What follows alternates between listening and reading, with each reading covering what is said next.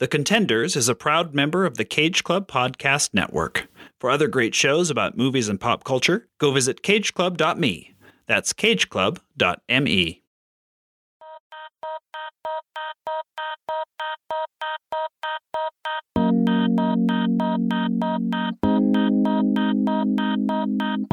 Imagine 91 billion light years traveled like that. Your father is lost in the universe. My father's alive. We believe he is, and we're here to help you find him.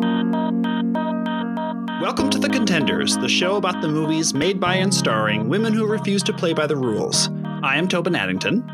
And I'm Aislinn Addington. And today we are joined by Shanna Thomas. Um, hello, Shanna. How are you? Hi, I'm good. Um, Shanna is a fifth year senior at the school that I work at. I'm an ASL studies major. And then my minor is special education rehabilitation counseling. Very cool. Love it. Because at our school, you have to have a minor. I don't know if that was your experience, Tobin, but No, no, I don't think it was. We were we were heavily encouraged to, but your students are forced to. That's good. I think that's good. it diversifies the diversifies your um, you know your education. That's great. Yeah, it took me five years to finish. It's fine. Yeah, again, that's true. It makes it makes for a fifth year, I guess. Yeah. but that was great because that means we got to keep her a little bit longer. And I have interacted with Shanna at um, a Black Student Union meeting. I don't think she remembers. That's fine. um, as well as recently at a um, Queer People of Color panel. And as uh, Shanna also works as an ambassador, which is the fancy word we have for tour guides Yes. on campus. so she's moving, she's shaking, she's making changes. Yeah, good. And I thought um, she would be a great addition to this conversation today. So thank you so much for joining us, Shanna. We appreciate it. Thank you for having me. Yeah, thanks for coming on. Yeah, today we're going to talk about this is the first time we're talking at a, about a movie that has just been released. Today we're talking about A Wrinkle in Time from just not that long ago, a couple days ago Yeah. or weeks ago by the time you, you hear this episode. So, yeah, this is one that we put on our schedule right away, sort of with a, uh, knowing that it was coming out, sort of in, in anticipation.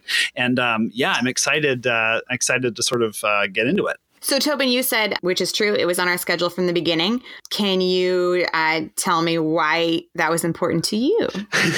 so yes, sure. I guess yeah. For me personally, uh, a couple of reasons. One, because I went to film school with the writer of this movie, or one of the two credited writers, Jennifer Lee, who we'll talk about later on, I'm sure. Um, who also wrote uh, a little movie you might have heard of called Frozen, which she also co-directed and won an Oscar for.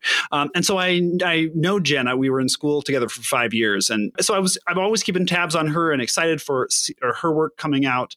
And then the second reason is because I had just read this book to my son um, a year ago, I think, before I knew the, the movie was coming out. So it was sort of fresh in my head that way. And then the idea that I, I'm a big Ava DuVernay fan, and so I was excited for it that way. Were you, were you guys like how? What? When in the process of this movie coming out, had you did you first hear about it? When did it come into your consciousness? For me, um, I actually didn't hear a lot about it until people started talking about Black Panther. And then people got excited about the fact that there was another major movie coming out that was directed by a black woman. And so that's when I started really paying attention to it. And then I saw who the Storm Reed, who is um, Meg, right? Yeah. And Yeah. she I just saw her and I saw her hair and I saw like I just saw mm-hmm. all of it and I was like as soon as that's out like I'm going and seeing it. Like I was just so excited because of like everyone keeps talking about like how excited they were about Oprah being in it but I like was looking at this young girl and I was like that's why I want to see it. Like that's honestly that was my first like yes that's why I want to see it just from her own picture I was very excited about it I think mine is the shallowest, and I'll, I'll own that. Um, so I didn't have uh, a background in the book, and I've come to learn that some people read it in school. Like for some people, it's Oh. like, oh yeah, I had to read that once or twice in school, and and it, that was not the case um, for me. So I wasn't familiar with it from that. me either But then I, I think honestly, I'm so sorry. I think it was when Mindy Kaling.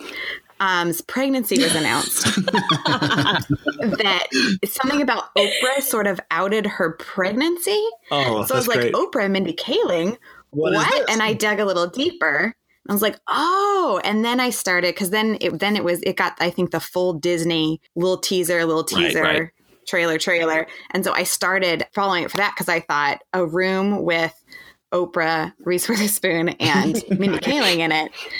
Of those people, I guess I feel closest to Mindy Kaling, uh, having read both of her sort of memoir books. I feel like I'm a little bit more in her head hmm than in the other two. So I, you know, putting myself in that situation, like, whoa, why are these people in a room and why am I not there? Um, because I don't think I'll ever be able to be in a room with Oprah, but we can hope. Um, and so then I st- and I, I apologize to lifelong fans of it. I started the book. I was not able to finish the book um, before I went to see the movie. Life came up and it it got a little bit lower on the list. So I read the first half of the book, which Tobin can tell you is not uncommon for me. I love a good Your half life a is book. littered y'all. with the first half of books. Yeah. It is. Hopefully, I'm in a safe space to disclose that. Um, but yeah, so that's um, like I said, the um, the shallowest version, but um, but I I got excited quickly. Well, at least you read half of it. I didn't even. I haven't even read the book. It wasn't a required thing that I had to read or anything. And I also didn't know that this book is actually kind of old. Yeah. Like, Yeah, it's 1962. yeah. yeah. And so I Mm-hmm. never really got like I never really knew about it until the movie. And then everyone was buying these books and I was like, there's a series? What's happening? So yeah. It's an odd book, uh, and and I, my son, I think was maybe a little too young for it. Although he kept wanting to hear the next chapter, so he he didn't ever want to stop. And there are other books that he's like Aislinn has given up on halfway through for for a variety of reasons. um, maybe through influence, um, but this one given up is a little judgy, but okay. but this one is this one is um uh, no I, to be fair I do it too I'm the same way but this is it's a it's a yeah I don't know how else to describe it it's a the, the questions that this movie raises that it doesn't answer are often the same ones that the book raises and or is not interested in answering. And it comes at things kind of obliquely and I found I don't know if you agree or not but it comes at an odd angle to to character and motivation and story in, in kind of an unusual way. And yet there's something I found something sort of intoxicating about the book. And underneath it all is the story of this young woman this girl going to save her father which I think is uh, uh, part of its power and, and translates really well So, Tobin, do you have uh, two bits of film history for us for A Wrinkle in Time? Yes, yes. The, two very short two bits because I want to get to talking about the movie. The first is that, and this has been widely reported, uh, so it's sort of not news, but I think it's definitely for our for the purposes of this conversation and our show. This is a key detail. This is the first nine-digit budget movie. This is the first hundred million dollar plus budgeted movie directed by a woman of color, and I think that that's film's been around for 130 years, right? Yeah. features have been around for over 100 years now and and it, i guess it's i'm not surprised but i'm or I mean, I'm not shocked, but I'm sort of surprised in some way. I'm not sure, but I, I think that's a that's a key detail to this movie, and I think plays into both the movie and, in some cases, the reaction to the movie, which I which I hope we'll get to talk about. Um, and the second bit is that the it's just a little bit of production history. So Disney um, got the rights in uh, 2010, or maybe they renewed them uh, in 2010, and they had a writer, Jeff Stockwell, the other writer who's credited on the movie, wrote the first draft of the script, and then Disney wanted to move forward with it, but wasn't in love with the script apparently, or it needed a new take, and um, so in 2014 they hired Jen who, um, of course, is from, uh, as I said before, is Frozen, Frozen of Frozen fame, uh, and um, Jen had worked on. I remember back when we were in film school, worked on a movie about a physicist, a family drama that revolved around physics and a physicist, and it was, so it was really cool to see some of that stuff sort of show up in the Oh, this it's a movie. good fit. Yeah, it's a great fit. You can really see where where it sort of I think where it fit for her. And so then 4 years later, this is how long these things take place. Like how long it takes to make these movies, right? Like she she has hired to write the script in 2014, probably has it done within a year and then it's, you know, 3 years later and we get the movie. And so there we are. Those are our two bits for uh for A Wrinkle in Time.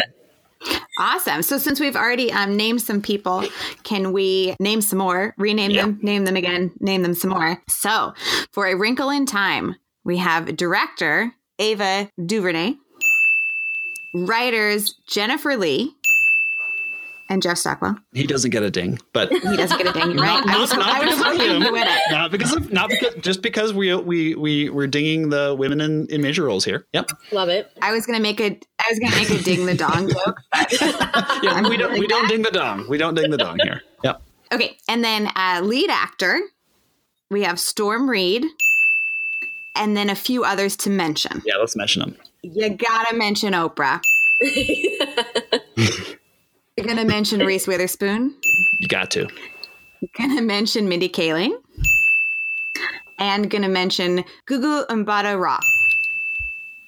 What a cast. What a cast! And it, correct me if I'm ever wrong, Tobin, Never, but never. isn't isn't Beyond the Lights somewhere on our list Yes. to do? yes, yes, so yes. that was i mean i she's so captivating okay Yeah. and Okay. then um also producer catherine hand That's the most dings we've gotten to have on this show. and one of them is oprah One of them's Oprah. who really deserved like a gong or something instead of a ding, but you know, we'll we'll do that another time. Tobin can you give us please the briefest of plot summaries Briefest plot summary. Adapted from the 1962 novel, A Wrinkle in Time is the story of Meg Murray, a picked on, self doubting tween whose scientist father disappeared four years ago while searching for a way to travel across the universe using only his mind. Meg, joined by her eerily prescient younger brother Charles Wallace and a friend from school named Calvin, sets out to find her father with the aid of three mysterious beings Mrs. Which, Mrs. Whatsit, and Mrs. Who. Meg eventually finds her father on an evil, universe destroying planet called Camazotz, where she almost loses Charles Wallace to the darkness before tapping into her own power, the power of love, to bring everyone home and restore order to the universe. So that's the in a nutshell uh, the, the the plot of this movie. I'd kind of like to start, if we could. Th- there's there's been a lot written about and talked about this movie. You know, in, there, there's like three stages as I see it. There's the hype. There was the initial reaction to the movie, both from critics and from audiences, I guess. And then there's the reaction to the reaction. There's been sort of, I think, a, a, a- a and that I I only saw the movie last night, so I sort of had been through all three waves of that before I saw the movie. But I'm curious, as a movie, sort of aside from all the other sort of stuff, what did you guys think of this as a movie? i thought it was gorgeous to look at mm-hmm. The imi- yeah, definitely. That was is really really pretty to watch.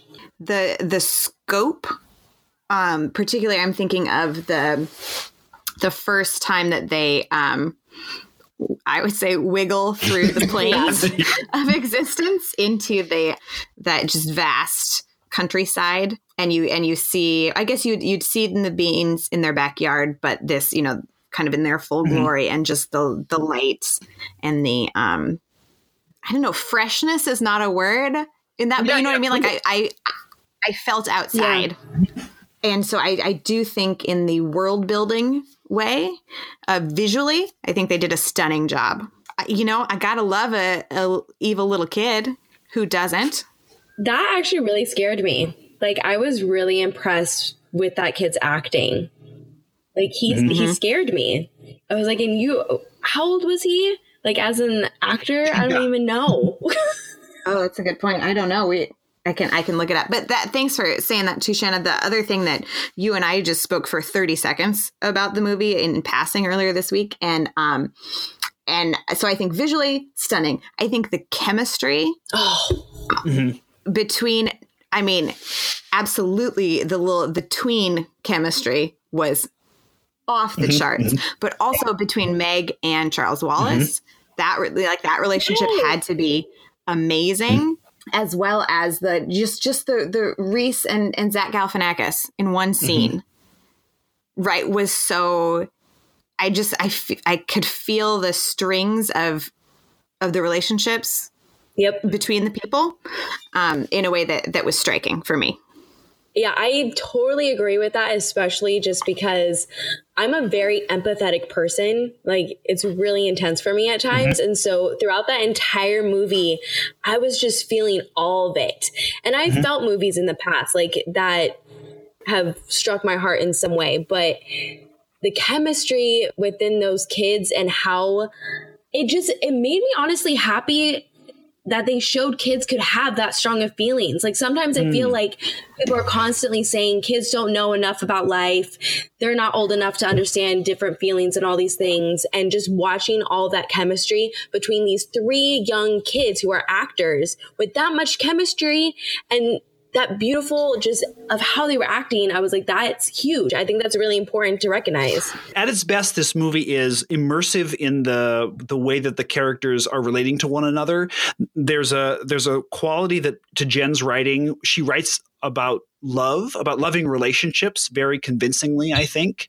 And so often I am with them together and their and their bond Yeah. feels so strong. The part where it, it I think it's at its best for me is when uh or maybe not best, but it's most striking uh, is when Meg finally finds her father Oh God. like that scene and also this this becomes the chris pine appreciation podcast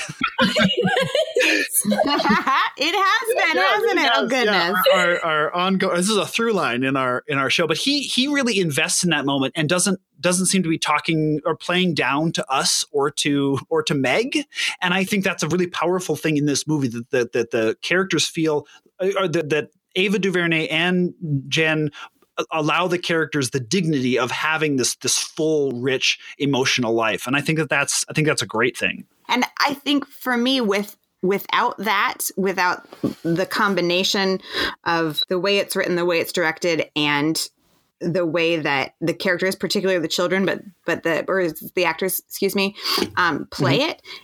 Without any of those components, honestly, I don't know that the story would stick with me. Mhm. It's it is a little out there Yeah. you know it i i without i mean i'm sure you could say this about any story but like without caring about the people Yep. it doesn't i'm not tethered to this beautiful world but they they kept me tethered to it I agree. Yeah, that's true in the book too. I think uh, I have to also second some of your points, Aislinn, about the world building. I love the flower scene when they they arrive on the first. It's the 1st planet they go to, right? That they they Yeah. travel to this planet, and there are these flowers that lift out of the ground and and f- fly around. I saw this in 3D. Oh. I knew Aislinn, I knew you wouldn't, so I thought, and I wasn't sure if Shanna Yeah. would, so I thought one of us better see it in 3D. And that scene, That that scene in particular was gorgeous in the 3D. And people have gotten on this movie a little bit. Some of the reaction to it critically has has dogged the use of CGI. It feels like it just What? which it was just crazy because like it's 2018 and fo- show me a movie that's a big sci-fi movie that does not have a bunch of CGI in it. Like th- that aside from how beautiful and also it it's a it's a children's Yes, yes, story yes, yes. too i think that that should lend itself to fantastical Can we also Visuals. talk about the fact that people loved Avatar yes, and how yeah. much that was? I'm sorry, back up here. Yeah, yeah. They literally all the, the entire movie. Like that actually really gets underneath my skin. That's ridiculous if people are criticizing it that badly. Yeah, I, I think it makes no sense to me. And I, I was sort of knew that going in, like I knew this had been some of the criticism. And I think the effects in this movie are spectacular. And even and and, and the, all the way down to, I mean, as you've said, the costumes are gorgeous. The makeup work. Look, there's some some people that talk about how there's just too much of it, and I I think that's completely wrong. This movie needed to go big in those areas and make that kind of Mhm. visual statement. And I and I think that there's real power in that in every in every section of this of the movie that we're in. Once we're off Earth, especially, I don't fault it at all for that. In fact, I think it's using those tools really well. Yeah. I agree. And I, Shanna, I just have to say, you are welcome back anytime because not only have we appreci- appreciated Chris Pine, but you've also shit on Avatar a little bit. And that is something I try to do almost every episode. So Yeah, you're in real good company here on both those both those counts. I would gladly come back anytime. This is so much fun. we, so we've gotten off Earth. Can I? Can we come back Yes. real quick? Having read the first half of the book, which is w- where Dr. Murray, the mother Dr. Right. Murray, Mhm. is.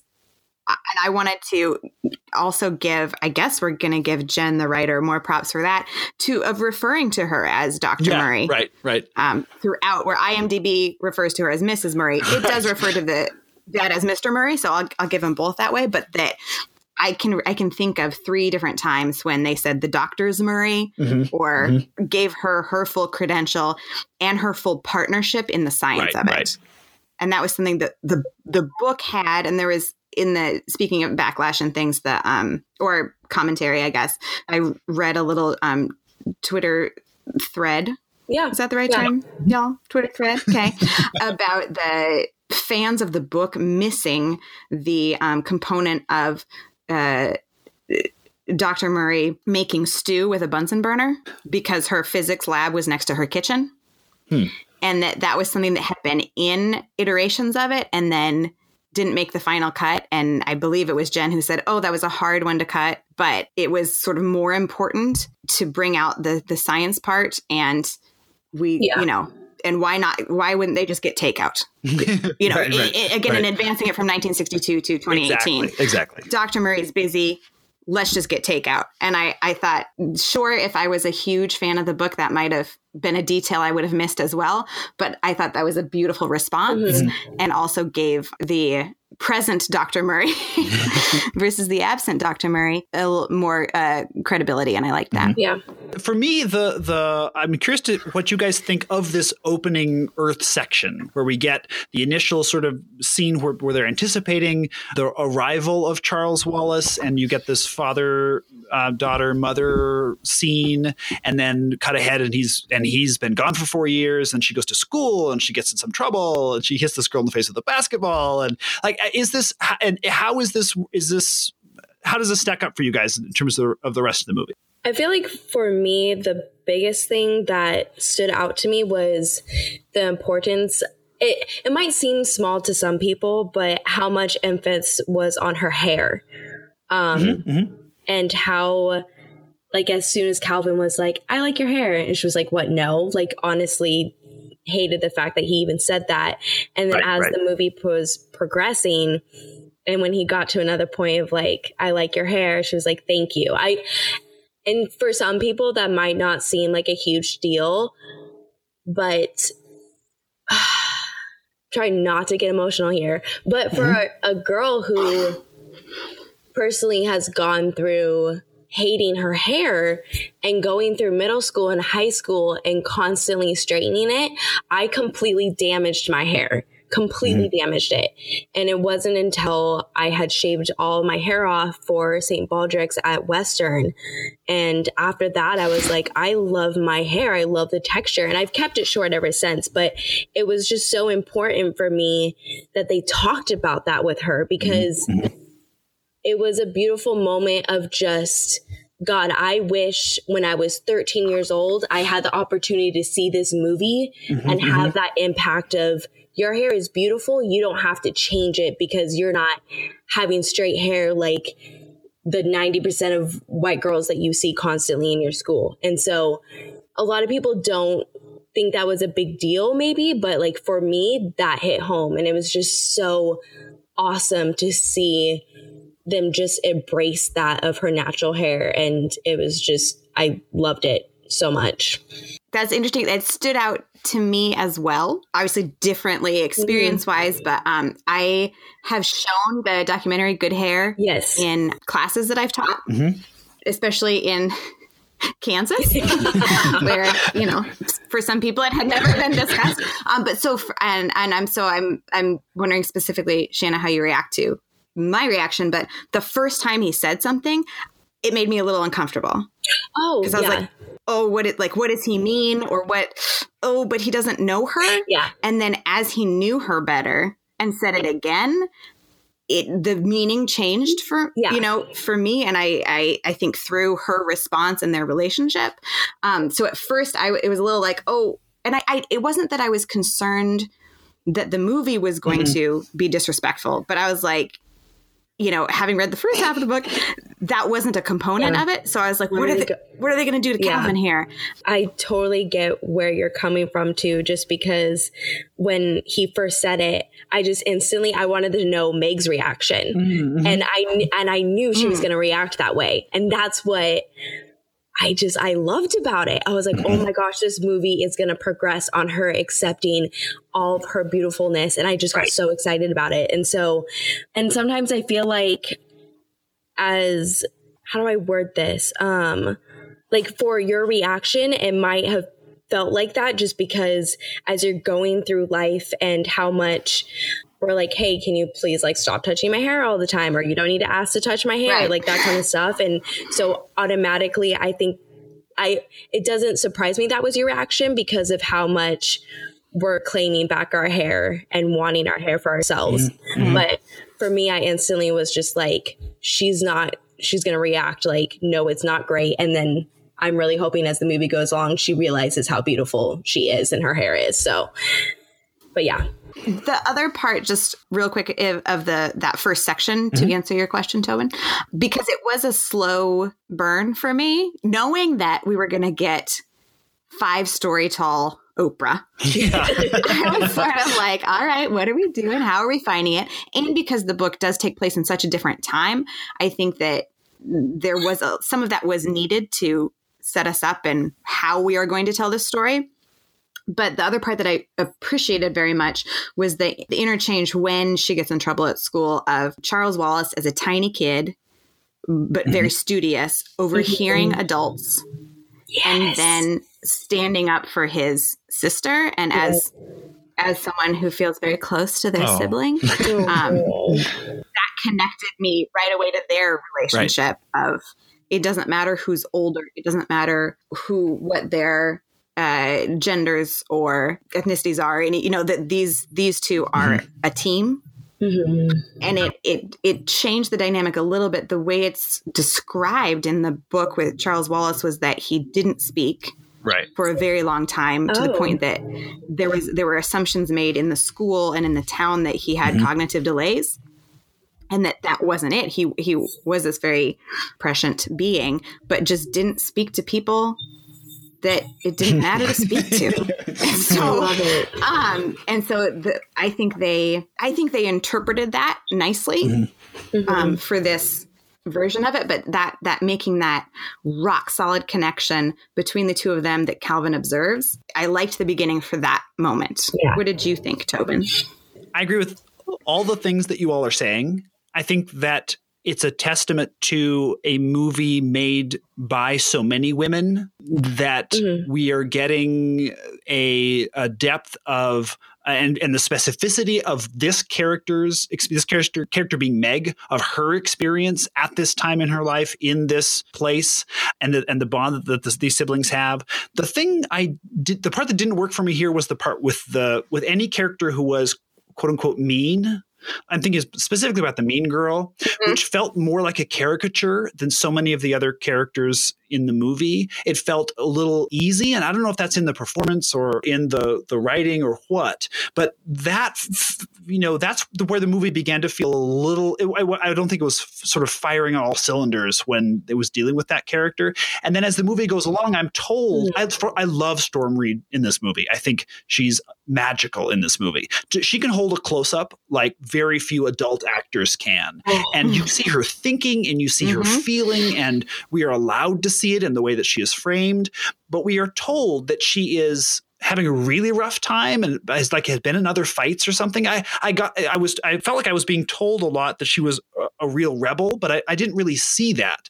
I saw her I saw her sort of Yeah. like she gets, you know, sort of uh, brutally insulted and she throws a basketball at a girl. Like that doesn't add up to me as as a, as troubled. And I sort of wish I had felt that a little more. If these these early scenes had dealt had demonstrated that a little bit more, I might have then felt her, her, a little bit differently about her arc as it went along. Which, as I say, has nothing to do with her performance because I think her performance is is firing on all cylinders. But that there's something in the way that the characters presented at the beginning. That then when I was told, "Oh, you've been having all this, you're so rebellious, you've been having all this trouble," and I think, well, I don't. That wasn't my impression of her when I when I had met her in this movie. She did not seem to be like, you know, rebel without a cause here. But maybe, but I'm also like, I'm a I'm a man. I'm I'm I didn't I had a different experience of adolescence, and I I don't know how. I'm trying not to sort of knock the movie for not having my experience, right? Like I so I don't I don't know, but I did I did feel in those moments the movie felt more like a movie in those moments and less like I was just sort of experiencing the life of these characters. I feel like how you just described all of that is when all that was happening, what I thought about is how constantly when kids are being picked on and then they fight back, they're instantly the ones being Mm, called mm, troublemakers mm. and all those other things. And so when they were doing that, I was like, oh, they're giving a good representation of how when children are constantly bullied and they finally stick up for themselves, they're the ones who are kicked out of the school. They're the ones who are suspended. They're not. The true ones who were antagonizing them and bullying them are not the ones Right. who are getting punished. And so it was just a moment of like, oh yeah, here we go, another one who finally stood up for themselves, but they're going to be the ones who are kicked out of school or get in trouble. And then they're the like, and then it was interesting when they went to the scene with her mom, and her mom was like, "You're going to write an apology letter to that girl." And I, I, I found it very interesting that we constantly keep telling kids that they have to apologize for sticking up for themselves when they're being put down. And so I thought that was just a way to be like, this is still happening and it's real. So pay attention to it. Yeah, that's a good point. That's a good point. I took it as in a kind of a similar to to um, add a tangent to your thought that that narrative of well you should have known better yep. that I I think the antagonized get often well you know you don't listen to them or don't do this. And and yeah would throwing a basketball at someone's face not ideal. But you know if everyone had the full context like like you say shanna that that mm-hmm. meg is not the problem. Yeah. and that I wonder uh, again a little bit from the thinking about the book that it I don't know troubled so much as not you know not demonstrating the potential mm-hmm. people mm-hmm. assume of her was sort of where I I didn't I don't know I I guess it just speaks to it being a little bit unclear I didn't I didn't interpret hmm.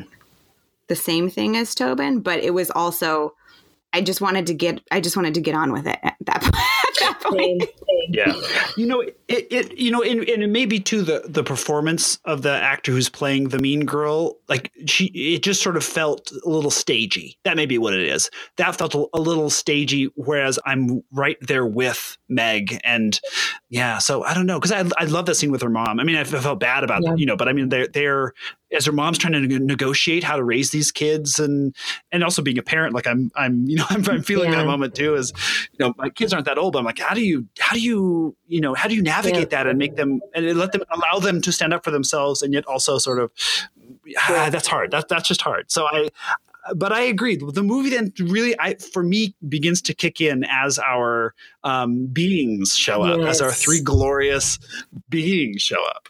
Did you guys have a favorite of the three of them?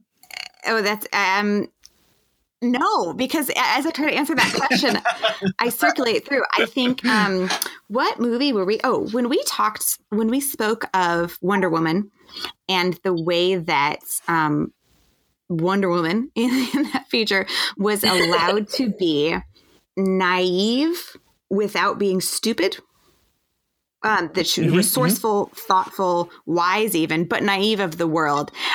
I felt like there was um, a similar grace with which Reese Witherspoon tackled that because Yeah. sh- she could have so easily been cloying to me. I could have been super annoyed at that being, but um, I think the way that that she delivered it with with that humor and that um, Yes. you know, and, and, and in the well, in the end, you know, she had always believed in her. It was just, and and that's um, the the beings. It brings us to this, but something I had written down that I want to talk about was the how, how big of a part language plays. So, mm-hmm. you know, Reese has her very specific way of talking with and not putting down, but a little bit antagonizing the, the kids. Uh, and then mm-hmm. you have mm-hmm. the Mindy in the book. That was my least favorite character of the beings Oh. was the Mindy Kaling quotes on a page one. I didn't get it, and I, I, I, it played better for me in the, in this, visually than in my own imagination failed me. But how do you not pick Oprah? I don't know. Shanna, what do you think? I honestly, I really enjoyed Reese. Mm-hmm. I her humor was just so good, and how much she was just rude, but it was like humor rude. I don't know how to explain it. I just enjoyed her how she took on that role, and especially when they went and met. Oh, I forgot his name, but how the happy much medium. yes, and how you could see how instantly her whole body language and how she was Mhm, doing mhm. her persona just changed. And so I just loved the fact that she was able to do that so well. And I could get a different side of her. I just really liked it. So I, I honestly I think she was my favorite. Call me Mrs. Whatsit. Mrs. Who? No, Mrs. Whatsit. Mrs. Who is, oh, she's like a billion years older and way more knowledgeable. What can I do for you, Mrs. Whatsit? I caught her stealing sheets. Guys, she's harmless. You're six. Come on. What do you know about harmless? Have I ever been wrong? Well, one of these days you might be Charles Wallace. Oh, I highly doubt that. He's one of the greatest minds in recent history. He's prodigious. But of course, we can't take any credit for our talents. It's how we use them that counts. Yeah, she was my favorite too. I the, they're all great, and they and they all uh, sort of they, they embody different things, and they're and they're as we said before, they're costumed beautifully and yes. makeup beautifully, and their hair is beautiful. I mean, they're just I know. I was going to say like confections, but that doesn't give them Mhm. weight, right? But there's something sort of gloriously light and also solid about Mm. them. I'm not I'm not being very very articulate with it, but Reese was by far my favorite. Like every time she was on screen, I just wanted I wanted more of her, and I think that she she's been and, and we I hope we'll talk a lot more about Reese Witherspoon as our as the show as our podcast goes along because she's especially in the last five years or so as she's sort of taken taken control of her it feels as though from the outside she's taken control of her career in a different way Yes. as she's produced all you know some everything from from wild and gone girl to big little lies like she's really she has carved out a niche for herself and knows what she does well and one of the things she does Yeah. well is is exactly this as you're saying Aislinn, to not be cloying but to but to also she's treating these kids as people Mhm. she's not treating Yep. them as, as she's not talking down to them she's not treating them as kids you know we haven't really talked about too much about how this movie is for kids and that's something that gets brought up in the reaction to the reaction to this movie a lot like people saying look this is we, we you have to sort of think about this movie a little bit differently and that it is this is and, and i don't mean that in a in a derogatory way that this movie is for kids but like as you're saying you're being rude to them like she's being rude to them you know be, because she's just like well we got to get going like this is what like it's just Yeah, what, because what it is because they're know? humans. because they're Yeah. humans, right, right, right, which is great, which is great. I think. I think she's wonderful in this movie. I think um, when you were discussing how she was taking back like her role of what she wants to do in her life, I don't know if you've seen her speech when she did a speech at Glamour. I think it's called Glamour. It's a magazine or something. Um, but she gave a speech about just the fact that she was tired of seeing roles of women being like, "What do we do now?" In movies, and she was sick of it, and so Yeah, she decided to make her own set up and was just like, okay, I'm going to start going through and finding scripts that we find are powerful for women and roles because she's like, I'm sorry, but no woman in this world ever goes, What should we do now? Right. Like, they are always the front thinkers. They're always trying to get things done. And so she was over it. She was ready to take on what she wanted to take on. And I think it's really important to recognize like honestly like how powerful this movie was because of their powerful characters and the powerful actors that they chose to be in this movie. Mm-hmm. And i think that's why it was such a huge part for young women and children to go see this movie because they saw the powerfulness from these women. As we've been talking about them, I've been picturing the various scenes where you see all three of them. And there was a moment that I loved, but I loved because it took me out of the movie. With the first time Oprah materializes and is mm-hmm. five stories tall. And and I think, you know, Reese's character or I Charles Wallace, I forget which, says something about you're the wrong size or you came out too big or whatever. And she and she's made some comment like, is there a wrong size? And I, I don't have a regular TV. I, I stream everything. And so on Mhm. Hulu for a while, every commercial break had an Oprah Weight Watchers commercial. Eh, like I mean, without fail. and I'm making absolutely no no judgment about that, other than that I have heard Oprah talk about bread many, many, many times, and so to hear then her say, "Is there a wrong size?"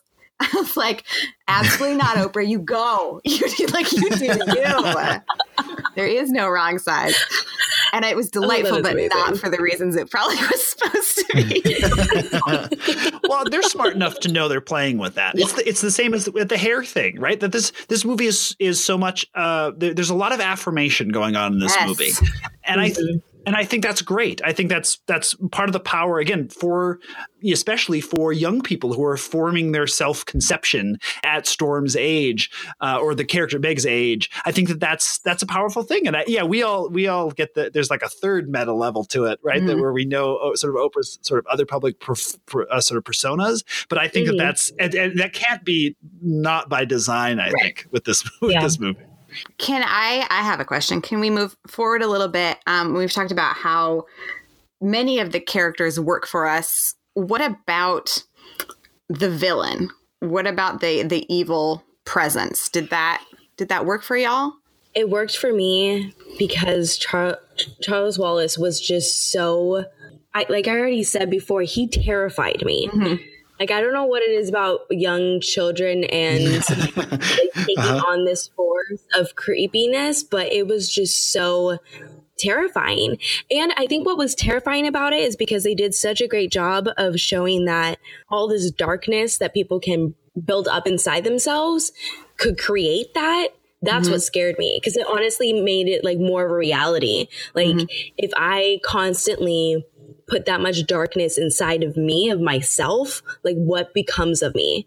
And so mm-hmm. I think that mm-hmm. was what made me so scared about it because it wasn't just I don't know, let's go with clowns because I'm terrified of clowns. Absolutely hate them. It was really like this is something that happens in your daily life that you could bring on all this darkness constantly in your life because it's day to day things. And I think that's what made it so scary for me and why I love the villain because it was more of reality for me. Aislinn, what did you think? You're, you're, I turn the question back to you. I'm curious. sounds like you have a thought. I have a I have a couple. I having not finished the book. I wasn't exactly sure how we how we were going to get Charles Wallace back. And the both in the construction of this evil force that um, seemed to need a face and that face became Charles Wallace. So in in in that way, and and the way people spoke about it. So particularly, I'm thinking of Oprah talking about you know each thought, each iteration of negativity mm-hmm. compounds. It very much reminded me of a of uh, like a Buffy the Vampire Slayer style villain. Really? Like a big bad for the end of the season. And and in fact the in season the final season of the show, you know, the it is they called the it's the first is what they're fighting and it was the first evil ever that comes in different forms now and is em- embodied in different ways. Interesting. So that the face of it can be your neighbor, can be you in a bad moment, but that lightness needs to outshine that. And and of course, the the way that they do that is very different.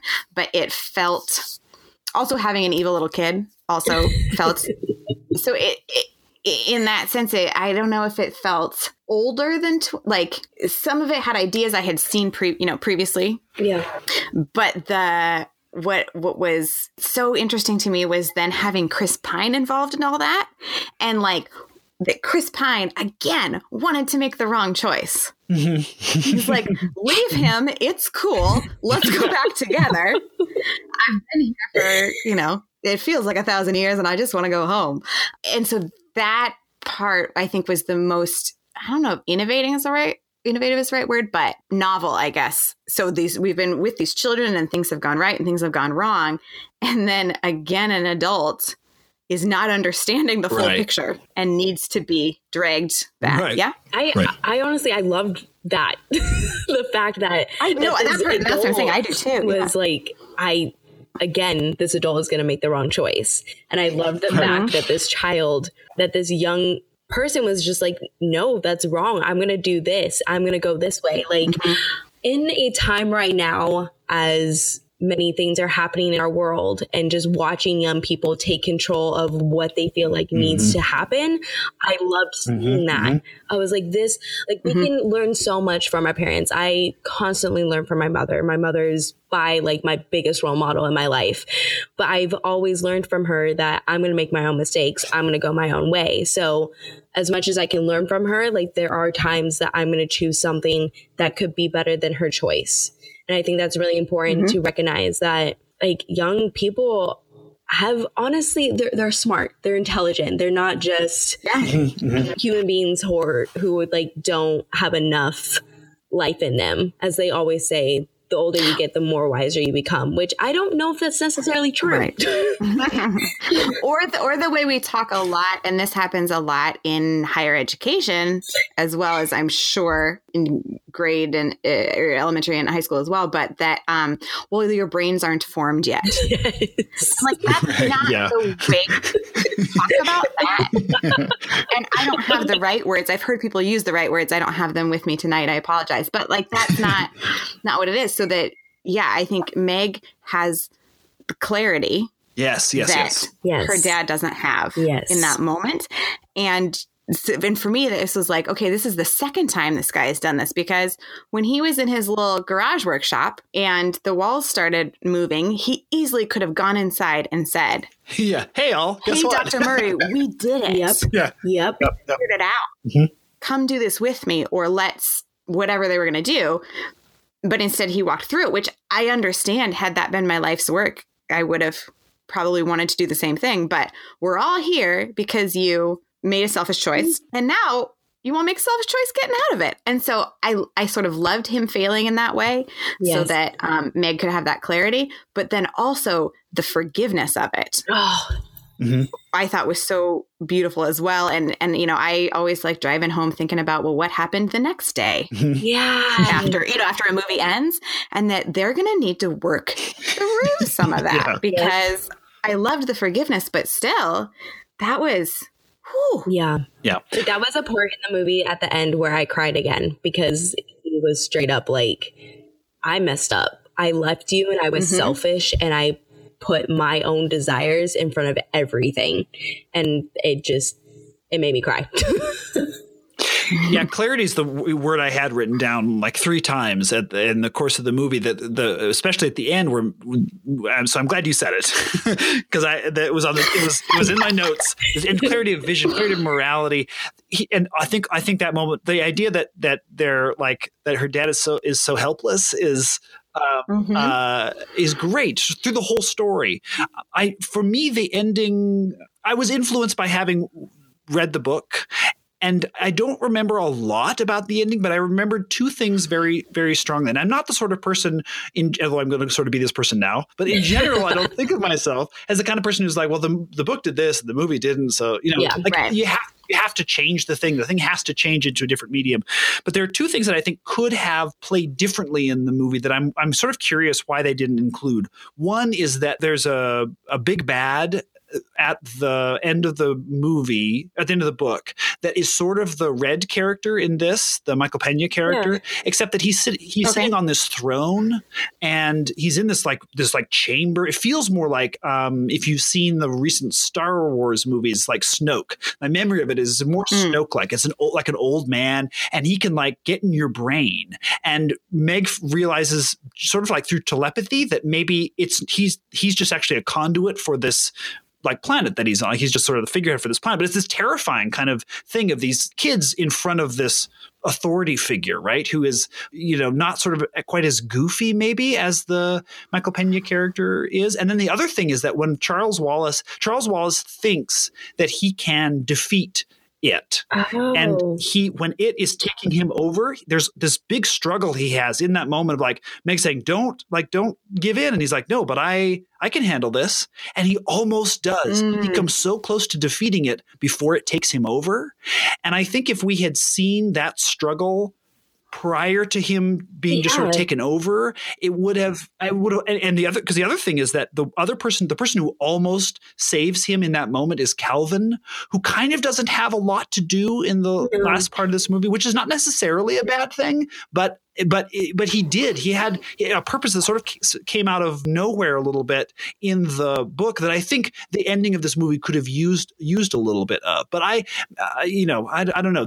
So anyway, I I did sort of miss those things. And the ending for me, kind of in the same way, not the very end, but the the, the big fight at the end felt a little bit to me like how I felt it at the end of Wonder Woman, where the movie has to have this um, big climactic yeah. battle. And mm-hmm. and so I just felt a little let down, but not that this movie has to solve every problem of every blockbuster movie, you know?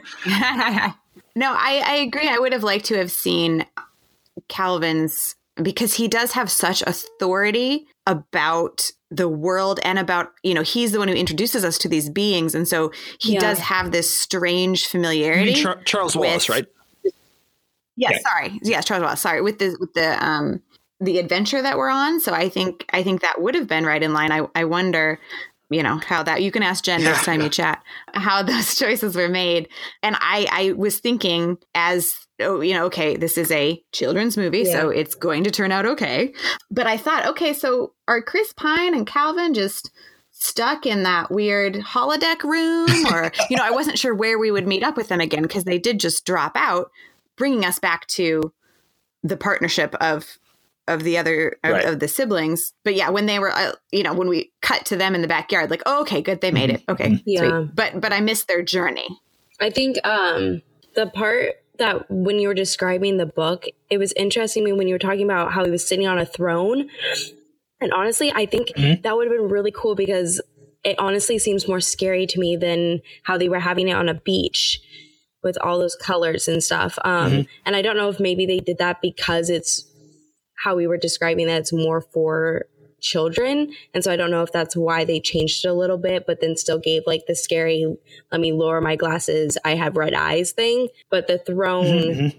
idea of how you're describing the book, that sounds more scary to me. And so I'm wondering if that's why they didn't do it. Yeah, it could be. It could be. I think I, mm, boy, so this movie's been hard for me because there were moments I was very moved by it, and moments where it didn't work as it didn't work as well. Like I don't I don't have yeah. love. I don't love this movie, but but but I'm but I but I but I love so much of it. I love so many of the pieces of it, and I and I think that part of it might be that it's just it's not a movie made for me. Mm-hmm. You, you, you, know, um, not that not that I, I don't know how to say it. I I I was uh, and also, I was really hyped for it, and I, and I do not think it's because like I love emotional movies. I mean, I've I have um, in the last week gone to The Greatest Showman twice, which is and like cried through most of it, which is so weird because like it's it's so weird. Um, but it has to do with my grandmother, and it's a long, it's a much longer story. Some people have, have in the reaction to the reaction have talked about, oh, it's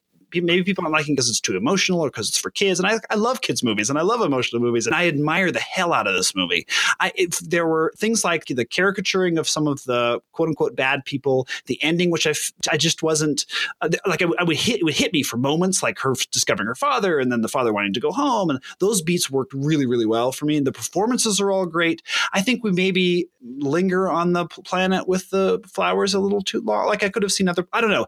There were, there were some pacing issues, I guess is what I'm saying to the movie. But when my son sees it, my six year old son, whose daughter's not old enough, I think, but when my six year old son sees it, I'm sure none of these things will bother him. And he will be enthralled to this and he will get to see not just a bunch of superheroes, yeah. you know, like beating the crap out of each other. And I'm, I, I'm so, so, so glad this movie exists. And I'm so, I'm, I'm going to go to it again. I'm going to take him to it. We'll, we'll pay money to see it. Like, I want to support this movie. I don't love it, but I, but I, yeah. Uh, so I don't know. Does that make me, am I a bad person? Does that make me, no, I, I don't know. No, I don't think it makes you a bad person at all. I think, especially when you were saying it just didn't, when you said, I don't think it was made for mm. me. And I think the reason why I loved it so much is because it really hit home yeah, for me, yeah. like in so many different levels. And so I don't know, seeing, honestly, seeing a biracial family mm-hmm. mm-hmm. on TV and the fact that it was a white dad and a black mom, and then this fierce biracial young woman enjoying her hair and trying to like progress in life. I just, all of it just made me love it so much. Mm-hmm. And I think it's because it related with me. Right, right. And I think that's why that's honestly it's why we love movies it's why we go and see movies is because we want to relate to those movies we want to feel something that's like hey that's my life too and Mm-hmm. i think the reason why i was so excited about seeing a biracial family is because even i don't know what year it was i think it was like 2012 2013 but when cheerios came out with that commercial with the black dad and the white mom Mm-hmm. and the little biracial girl and people blew up and just were so angry about it and just there were so many hateful comments and it was mind-boggling to me at the time. I was like i have a mm-hmm. black dad. I have a white mom and people are still viewing it this way. And so i think that's why i loved the movie mm-hmm. because it also just was personal to me. But i think that's also why sometimes we can be biased towards movies because it's so personal to us and why i loved it so much but and that's great. I mean, that's the. I mean, I'm not the one in this conversation who went to film school, but you know, I mean, art is there to Right. connect with us and to share our stories or to um, awaken us mm-hmm. to the stories of others. And and so i think it's more than fair to say oh i love this movie Right, because of the way it connected to me. I needed Yeah. parts of this mm-hmm. movie right mm-hmm. now. Same. I I I needed Oprah, who every line she had was an mm-hmm. inspirational wall mm-hmm. quote, but Right. it didn't bother me Right, right, because right, I'm used to that from Oprah, right? But I needed to hear those things. I needed to um, have it articulated to me that these individual tiny acts of yeah negativity and specks of evil, if you will, accumulate and mm. cause larger things to happen in the same way that single and small Yes. moments mm-hmm. of mm-hmm. light accumulate. I needed that articulated. I knew it. I know it. I feel it every day, but but I, I to needed see it I needed to hear that in a different way. And so I agree it's not the movie I will point to to say this is the best movie ever. Mm-hmm. but I needed it right now. I would I look forward to maybe I don't know what point it'll come out, but you know, this summer if if it's out on DVD to maybe watch it with Yeah. um your Mhm. son, Yeah. my nephew, or or Yeah, or yeah. mom, or you know, Yeah. whoever else who hasn't seen it. Um, or to watch it again Mm-hmm. and say, how does it hit me differently Yeah. at a different time? What is there something else I can get from it?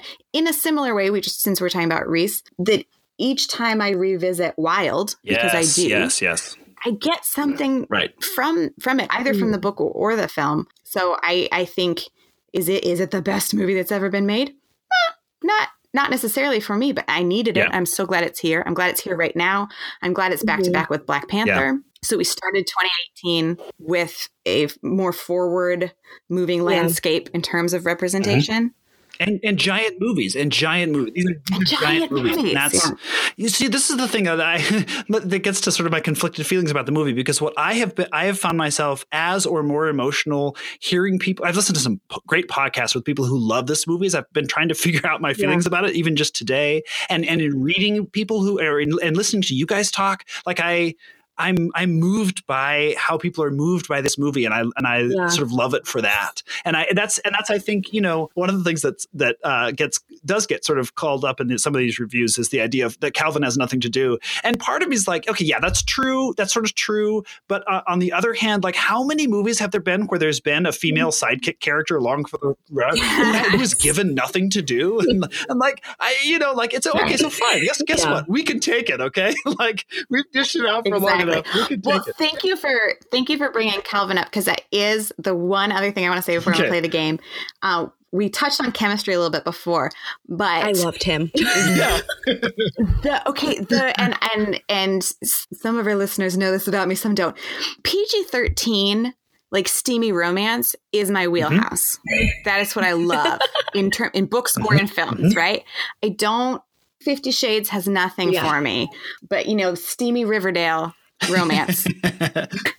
And I- let's not even, I mean, that's Yeah, just yeah, the example that came up. It's a different podcast for a different time.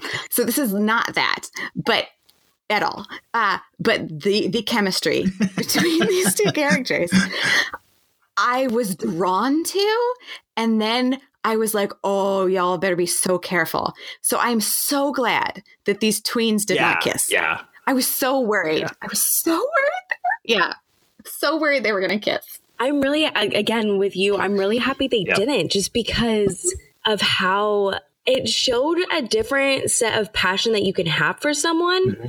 and like Mhm. the love that they had but not go there physically I don't, I, I don't know it was just something like new for me to see and i just i loved it and just And i they're children. yes and Right, they're so literally we don't- 'cause she's they're- 14 and he's 15 storm yeah Right. storm is 14 and, And- levi i think his name and is so so so often in um so outing myself as a as a YA PG thirteen love me a high school see anything set in high school. So often we see um someone in their mid twenties cast as Mhm. sixteen. Right, right, right. Um, in part so that I don't feel as creepy Yes. having complex feelings about them, right? And in this case, they kept them age appropriate loved it and and didn't push it. I'm um, reminded of there's something I, I don't know. So younger people tell me. Um, there was something recently about Millie Bobby Brown from uh-huh. Stranger Yeah. Things, and I want to say like is a Canadian musician, some other young person who it became clear through their social media that they were flirting or somehow in a relationship and it was a buzzfeed uh, article where the writer of the article was saying everyone stop and just remember these are children. Don't talk about them like they're adults in a relationship. Don't put pressure on them. Yes, they are both famous, but they are Mhm. children. So calm down. it literally was um how they were people were over sexualizing the young boys in Stranger Right, Things, okay. and it was so Yeah, yeah, yeah. uncomfortable. I was like, "Can we please Mhm. stop?" I'm really ha- glad that we have an amazing young actors, but again, they are like your 20 year old self does not like stop. Please stop. like it was just too much. I thought they so I, I I really appreciated where they took this relationship that they again such uh, strong performances from both that you could feel their and when I say attraction I mean that as humans like not Yeah, merely yes. or not necessarily sexual attraction but but Calvin is fascinated right, by right. both yes. Right, by right. this whole family right and that's clear in the book that and so you know he's a he's attracted to her from the beginning and how that comes out maybe at the beginning is i like your hair but then later it's like no i Yeah, yeah. i yeah. like your hair and it's and i so Yeah. i i liked that we also should shout out the casting director of this movie. Casting directors don't get enough sort of praise, and this is so well cast. This is a, a woman named Aisha Colley or Coley. I guess I don't know how to pronounce it. She's done a bunch of uh, Spike Lee movies, and she did uh, Aislinn. She did Love and Basketball and uh, Beyond the Lights. Uh, and- yes yes Right, because that's the same right. director right Um, yeah, uh, Gina um, Prince Bythewood uh, directed both those movies, which and I Wait, have you such. said she did Love and Basketball? She she cast cast it. Yep, she's the Yeah. casting director. Love that Yep. movie. Yeah, is that, isn't it good? I love that. movie as do we that's we should Oh, come yes, back come for back. that one Yeah. we are huge love and basketball fans I haven't in seen it for so long, but I love her. I love the the director, and I love that. I loved that movie when I saw it. And she um, cast Queen Sugar. Uh, she's worked on other uh, and Selma, other Ava DuVernay projects. but she she does such a great job. I think casting all the way down, um, except for maybe that girl who's the mean girl. But again, that might not be. Uh, you know, uh, the, the, and the uh, um, I love that on, uh, Andre Holland shows up as the principal. He's an actor who I Yes. adore. Yes. Um, and it's and I sort of wish there was like I always want more of him whenever he's on screen. But anyway, but last thing I just wanted to give a little uh, a little ding to um, Aisha Colley uh, for casting this movie. do y'all want to play a game Yes. Yes, I want to play a game. Shanna, I, I, I so far tend to create the games for our program, and there um, sometimes there are points and people win, and sometimes there's just things to share. So, in this film, Oprah was delivered to me exactly how I Yeah, want yeah, her. Yes. Larger than life, supportive, Yep, yep. constantly encouraging me to stretch my limits. Mhm. So I wanted us to each say who, if we had to cast the Oprah character, Mrs. Which, yes, from someone we know, from someone in our life, Oh. who is your Mrs. Oh. Which? So it's not a game, but I, it was a share moment. Yeah. I mean, I already said my mom is like my biggest role model, so it definitely would have to be my mom. If I okay, if I went outside of family members, like completely, let's go. Yeah. Let's let's I- do that. Mm-hmm. Let's go outside of I yeah. would go with my advisor at Western right now. Her name is Kara, and she is the most inspirational person that I have ever met in my life. She is deaf and she is gay and she is just so I cannot express to you how much, like, I will literally have moments when I'm discussing with her just about how stressed I am about life. And obviously, we're doing this all in American Sign Language. And just there are moments when she just understands how empathetic and how passionate I am and how draining that can be in this world that she just uplifts me to be like, you can do anything that you want. You just have to keep going. I don't know how just she would be my, she's my Oprah. She is my Oprah, like hands down. I like whenever Oprah was helping Storm in the movie when she was constantly having to pull her back up because she wasn't, what's the word?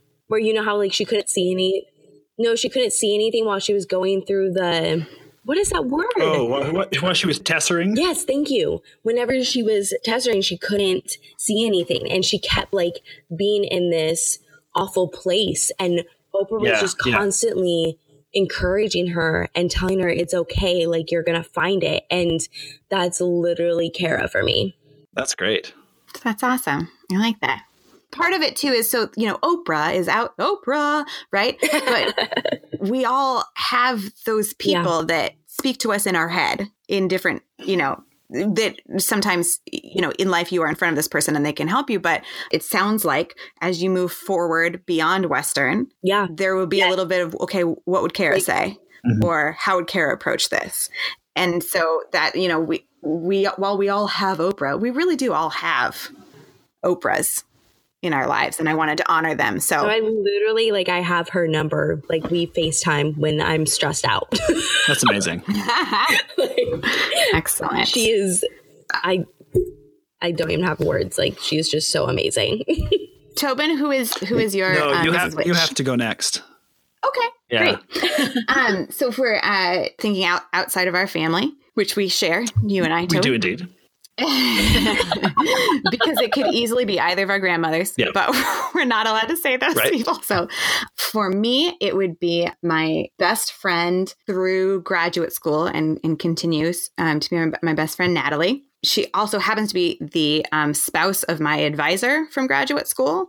So that that is that is how we met, but but she plays an independent role in my life as well. Um, and I think sh- for me, she's the perfect combination of the uh, strength and, and wisdom of the Mrs. Which with that straightforward, blunt, um, radical honesty. I put that in quotes of um, the Reese Witherspoon. So it's sort of sort of the, the combo of them. She looks at things very differently than I do. And you, I need that because I set a lot of rules in my mind of how things should go and what you're supposed to do. And and she, you know, knocks cracks in in all of that for me in such a, a beautiful way, but is always supportive, is always rooting for me, even if she says things like, "Oh, well, if you if you had your tongue per- pierced, we would never have been friends," right? Which goes against an unconditional kind of thing, but I know that really we would still be friends. I didn't know I could quit um, things um, that that was allowed until I was friends with Natalie. And you know, if you have signed up for a 6:15 a.m. water aerobics class and and you're not digging it, you can quit partway through. That's okay. They don't care. Um, and so there's um, she has shown me such freedom that I have that I you know she's shown me my own freedoms, and and I appreciate her for that. Tobin, do you have an answer to this question? Um, you know, because what I'm tempted, you know, what I'm tempted to say. I don't know if this counts as as family, but in terms of uh, closest to Yes. Oprah is I know is- what you're going to say. You know where I'm headed, right? Is Yeah. our, uh, uh, our godmother Nelia. That is the answer. That Right? that is one hundred percent the answer. That is that is the the the sort of if, if we're I, so I'm sort of bending the family rules a little bit because I think of her as family in a way, but you know she she sees people's goodness or not goodness with such clarity, but treats everybody as uh, a sort of uh, on their way to actualized individual. you know, like mm-hmm. she sees, she meets you on your path where you are and inquires about where you are and very gently nudges you, you know, in a in and an appropriate direction you. and celebrates where you've come, where how far you've come mm-hmm. and what you're doing. I don't know. I that's that's you know I don't I don't interact with her as much as I should. I guess is maybe the lesson in, in all of this for for me. I think we need we need Oprahs in our life, and um, I think that we we would be remiss to not mention our godmother in this in this conversation. I think absolutely. Yeah. Oh well. So, um, thank you, Kara. Yes. Thank you, Natalie. Thank you, Nelia. Yes. Yeah. Oh, that was a nice game. That that game really fit this movie. I think. No. Okay. You See, I was afraid it was going to be over over drama, but no, because but I, I, I, do like a, it. Another thing that this movie gets hit with is being too earnest, and I that did I did not think uh, that does not bother me at all. like that's yeah, no, I, I love it. Because it's this is yeah, this, is, this felt very appropriate to this movie. Thank you for, for that Excellent. game. Perfect. All right. Well, thank you all for indulging in my game, and Tobin for the heavy editing uh, you will do in that portion. Uh, this is the point as we wrap up where um, we ask: Is this movie a, a step forward or a step back for fearless women in front of and behind the camera? um, Shanna, as our guest, I'm going to ask you to to take that first. I would most definitely say a step forward. And I don't I I'm trying not to be biased of my own personal experiences going with in with this movie, but I really believe that it's a step forward. Especially when you were talking about in the beginning, Tobin, just how the budget for this movie and the fact that it was a black woman doing it. Like I don't think we mm-hmm. think about the amount of times that men have constantly had these roles. And people, I think sometimes even my generation thinks, okay, yeah, what's the big deal? Like, it's the 21st century. And it's like, okay, but listen, 50 years is not that long, you know? It's not that big of a span to have just fixed everything. And so when you're having these huge roles be placed in women's hands, it's incredible. And I think sometimes it can get frustrating for me when people are constantly being like, okay, yeah, well, it's the 21st century, no big deal. And I'm like, no, it is a big deal because this isn't, it has not happened. And I think we need to mm-hmm. recognize that, yes, as we progress and things have changed, there is always room for improvement, always. And so I think sometimes, I feel like I'm nagging a little bit on my generation, but I'm going to do it anyways. I think times we think, oh, we have it so good, so everything's fixed. And that's not the case. Like there are still many things that we can mm-hmm. still do and mm-hmm. change. Mm-hmm. And just because women are no longer seen as just mothers and housekeepers doesn't mean all of a sudden everything's fixed.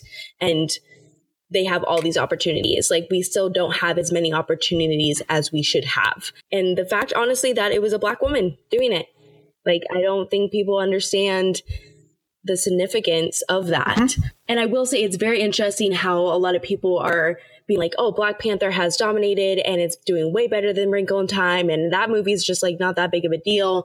I think it's very interesting how that is the case when it was a black man actor, uh, director directing Black Panther. And I feel like maybe if it was a black man director for Wrinkle in Time, maybe would have been given a little more emphasis of how amazing it is. So I don't know. That's just my. Or at least a, a little more room to breathe. Yeah. Cool. Awesome. Thank you, Shanna. Tobin, what do you, what say you? I say this is progressive AF. this, Love it. This, this is there's no there's just no question i mean uh, uh, from from top to bottom the way this movie is put together who's in charge of it the kind of movie that they're making it really does bother me when people have to sort of you know are trying to sort of rank this and black panther with one another as though as though there has to be a winner in yes. this thing and like you know, if you really, if you really do want to get into that argument, we're talking about a superhero movie in a larger franchise with a lot of existing character. Like it's a yes. whole other, Thank whole you. other fucking thing. So let's not even. The thing I yes. love about it is that all that this has been in the press a lot. Um, and if you follow them on uh, on, or at least um, Ava DuVernay on Twitter, as I do, you you hear about how they would they were editing the, their movies in like adjacent suites on the Disney lot and would like talk to each other and hang out together and like watch each other's cuts. That's And. I would love to be there for some of those covers. How cool would that be to be with these two great, these two fantastic filmmakers who just are making very different kinds of films? And like I, th- that's for for all of these reasons. And as as as much as I don't, as I said, don't love this movie, I really like this movie and I admire the hell out of this movie. Yeah. It's craftsmanship. It's there's you know just so so, so on, on on so many levels. Um, and I think that I think it is it is. Uh, I'm so glad it exists, and I'm and I'm looking forward to seeing it again. And I love the fact that you're saying admire and not love because I think people sometimes mix the word. They think love is admiring, and I don't think that's true. And so I think it's just important the fact that you're saying I like admire this movie so much because I I feel like that word is just as powerful as love can be. So Aislinn, what about you? You know what? I think it's a step back. Just kidding. Just kidding. like, Um, yeah, we're, we're. No, I mean, absolutely. I know I go last, and so there's, you know, everything has been said, but from the equal partnership in the in the marriage of the two scientists, Yes. um, to the panel of mystical beings, and and uh, the, I mean, I don't. I, diversity is a buzzword, but the you know diversity in the panel there, and then it being helmed by a um, brilliant and beautiful young woman as a main character, as well as a brilliant and beautiful woman, and I mean beautiful in terms of soul, yes. uh, uh, director as and and writer. Um, the care, the, as we've said, the care that has been taken with this uh, material and and the way that it has been delivered to us is exquisite. Hmm. And I am also so happy it exists. And also, I just want to say how beautifully she made the movie. Like, honestly, I don't think people understand how hmm. beautiful it was. Just the pictures Yeah. and the colors and everything. Hmm. Just side note. Yeah, it is a gorgeous, top to bottom, a gorgeous looking film. Yes. Yeah. Mm-hmm. and I, I think just to final final thing I promise, but um, I, you know, I I know Shanna, you're saying a couple of times you didn't want to be biased. Again, I would say be as biased as you want. There's no such Yeah. thing as unbiased. For one thing, you can point to this and say, "There's a girl that I relate to, or have felt like at one time, or just being able to see a family that mirrors."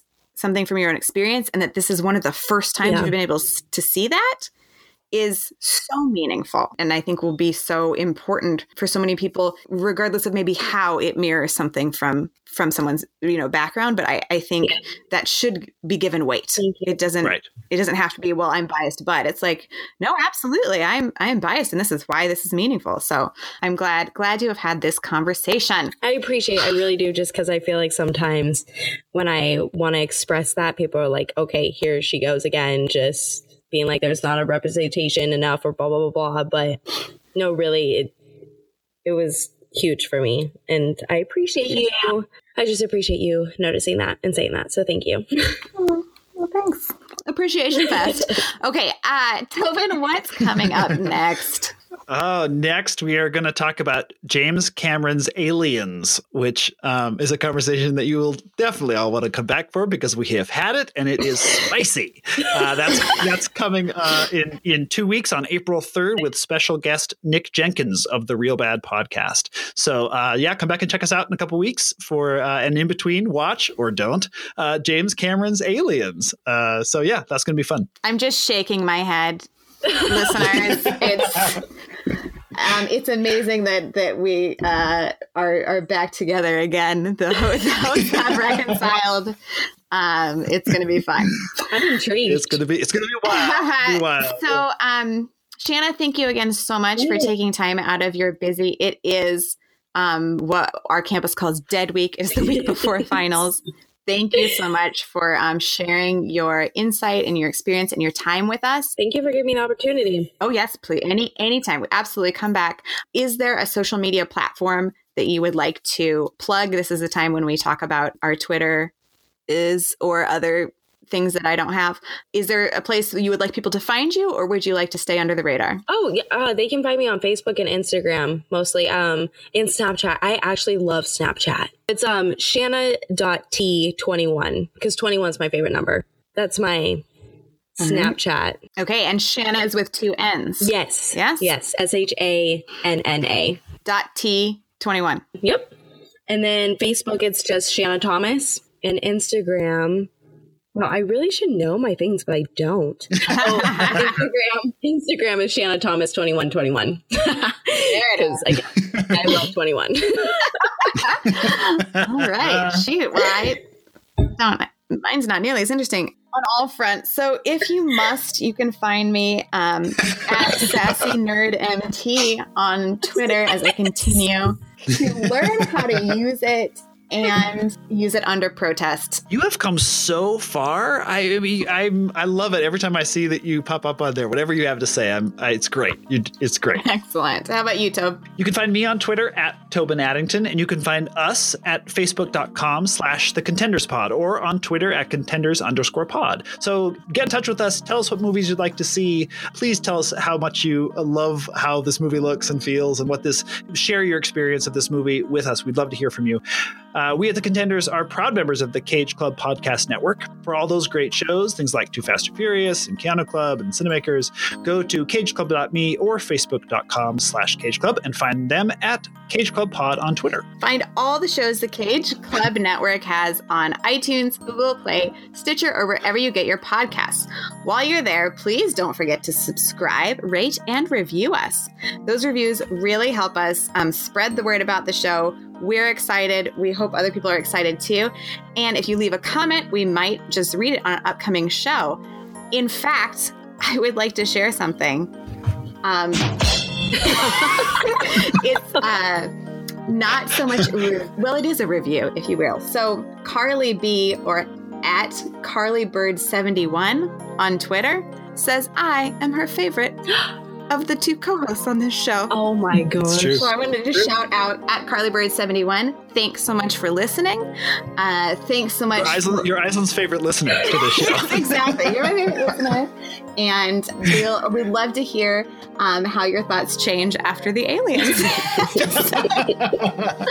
I don't think her opinion is going to change after Aliens. so yeah, keep keep the comments coming. Um, keep the conversation going. We love it. Keep the fan mail coming to Iceland. It really, really does wonders. Exactly. Speaking of which, I'm Aislinn Addington. And I'm Shanna Thomas. And I'm Tobin Addington, and we'll see you next time on The Contenders.